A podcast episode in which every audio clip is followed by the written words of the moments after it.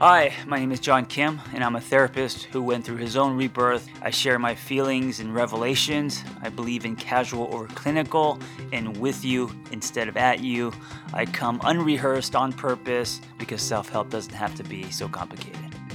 One of the things that has been really difficult in my life, besides staying away from sugar, is reading intuition, my own intuition and I think I struggle with that because I've uh, like many people have been pulling from logic so much. Um, logic, ego, uh, you know, approval seeking, things outside of self. And I think when you do that for so long, you have a very dull radar. Uh, you don't know uh, what feels right because you don't drop into your body. And so for most of my life, I've been very heady, right? So um, recently, and by recently I mean like 10 years ago, I started to get very curious about uh, this word intuition.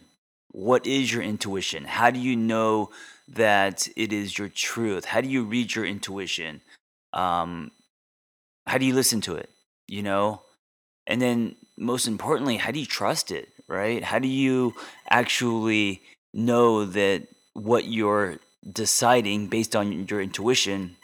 Because the thing about intuition i mean uh, unless you're just you've you've just always been super intuitive and you know what feels right and what what what doesn't and i believe there's a lot of people like that out there and i'm very envious of those people. Um, i've met many. Um, unless you're you have that kind of uh, strength and, and gift and clarity uh, it's really hard to trust your intuition because it's you don't know, right? There's no certainty. There's a just a giant kind of like what if, and you could be wrong, right? And especially if you're making big decisions, uh, and and usually that's where people say you you should trust your intuition. Um, you're making decisions that can change your life, you know, and so to trust a feeling instead of you know something that's on paper or a fact is really difficult especially if you've been practicing and programmed to tra- uh, to uh, I was going to say to trace logic. Um, I, I did say to trace logic. I was going to say it, and then and then I thought to myself that doesn't make sense, and then I announced that I was going to say it, and by doing so, I did. Anyway, okay, so this idea of sharpening your radar, and what I mean by that is uh, being more reading your intuition, right? Being more intuitive. So not um, just more intuitive with other people, but your own intuition. You know. So I just woke up from an old self hangover. I called it an old self hangover because um, I, I, I, I, I did some stuff and I felt very gross about it because um, it felt like the old John Kim. Now it's not like it's not like I didn't murder anyone or or doing not not that the old John Kim was a murderer, but like I didn't do anything crazy. Um, but I so here, here's what happened. I got excited about uh, some new ideas, right? And the thing about me is when I get excited about an idea, I turn into a 12 year old. I mean, I there and, and and there's nothing more uh the birth of an idea is just so it's like pure dopamine right? And then everything after that is uh, can be very difficult right? The execution. But the birth of an idea is just you know I, and maybe it's just because i'm a writer or because i have a, a huge imagination. You know i was a kid in fourth grade looking out the window wondering you know what it would be like to fly or whatever it is right? So i never paid attention uh, in classrooms because i was just always imagining things. And so when i come up with an idea I get so excited about it, I can't sleep. So last night I didn't sleep because of this idea, uh, which made me really tired. And then I just start. I started messaging people, DMing people, um, asking people about things, and just kind of um, um, not just telling them idea, but also like trying to put put it together uh, without putting much thought into it. It's it's almost like this kind of vomiting thing. And um, then I got so exhausted. I uh, I had to lay down. Partly was because I couldn't sleep last night, and then of course this morning I woke up at like five o'clock. and worked out at eight, and I just um, I didn't crash, but I was kind of in this hazy state, and I had to lay down because I was so tired mentally, emotionally. Um, and I know this sounds ridiculous, all because of of, of coming up with this idea. And and you could say, well, what's the old John Kim like? What what's the the old John Kim hangover? Why why do you feel gross? Um, because of the behavior of instead of you know just kind of keeping it to myself, like you know texting people and and, and possible and you know other investors and and and and trying to put it kind of put it together, right?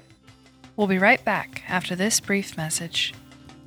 It's that time of year where everyone is running around and we are all busy with the holidays, which is great, but it's no excuse to stop feeding your brain. And I don't know about you, but the way I do it is using Audible. It's the biggest and best platform for audiobooks.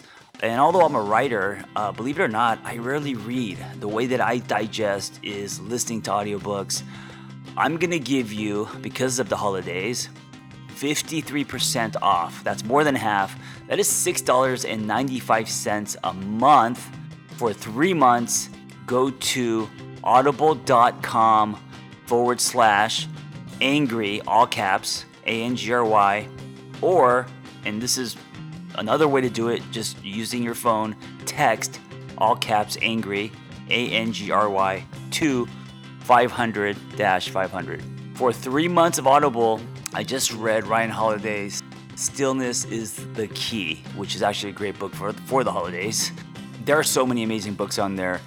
Three months, $6.95. Go right now and use my code, my URL, audible.com slash all caps angry or text all caps angry to 500 500 feed your brain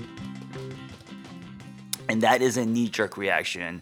That is very old John Kim. A lot of that comes from desperation. Um, of course, the excitement of the idea is pure, and that is very solid self. But then what I do with that, right, the behavior that manifests from that should be more thought out, not just like, you know, go crazy, um, chicken with with his head cut off kind of thing. And then when I kind of when I went, then you know when I woke up, I felt gross, and I was thinking to myself, um, was that intuition? Or was it me snapping back to my old self? And i'm sharing this with you because it, i'm using it as an example right? It's obviously not that big of a deal. It's just me having an idea and kind of going crazy with it. Um, but i want to use that as an example because uh, when you snap back uh, because maybe uh, you, like me, have trouble reading intuition, I think what's important is the realization that that's not the new you. You know, like it's important that I f- I notice that I feel kind of gross because I think that's a sign. And coming back around to this word intuition, maybe that's a part of being intuitive. The feeling that old behavior, if you do it today, makes you feel gross. Because when I think of intuition, I think of like this um, foreshadowing feeling, or this like you know this. They describe it as like this feeling you have in your gut that you, you know that that it's something's wrong or or something is right. I don't know. You know. Um, but maybe it also kicks in after the fact, right? Maybe it kicks in when you say yes or if you decide to love someone or you know you get on the plane or you take the job or you quit or whatever it is that you're doing and then you feel because of the path that that that decision creates you start to feel kind of gross or discomfort or this is your old self. And maybe that is intuition it's a intuition insurance. it's insu- it's the safety net. It's it, it's reminding you that you are uh, snapping back. What's important though uh, is you are not hard on yourself. You know, I talk a lot about your relationship with yourself, and like your relationship with other people, it fluctuates, right? It's not just uh, um, you build a relationship with yourself and then suddenly it's cruise control and you love yourself and like yourself forever. It's not that easy. It doesn't work like that. So, what's important is that if you do snap back, if you find yourself um, in behavior that you're not proud of or you wish you didn't do, uh, no matter how big or small, um, part of having a healthy relationship with yourself is to be kind to you.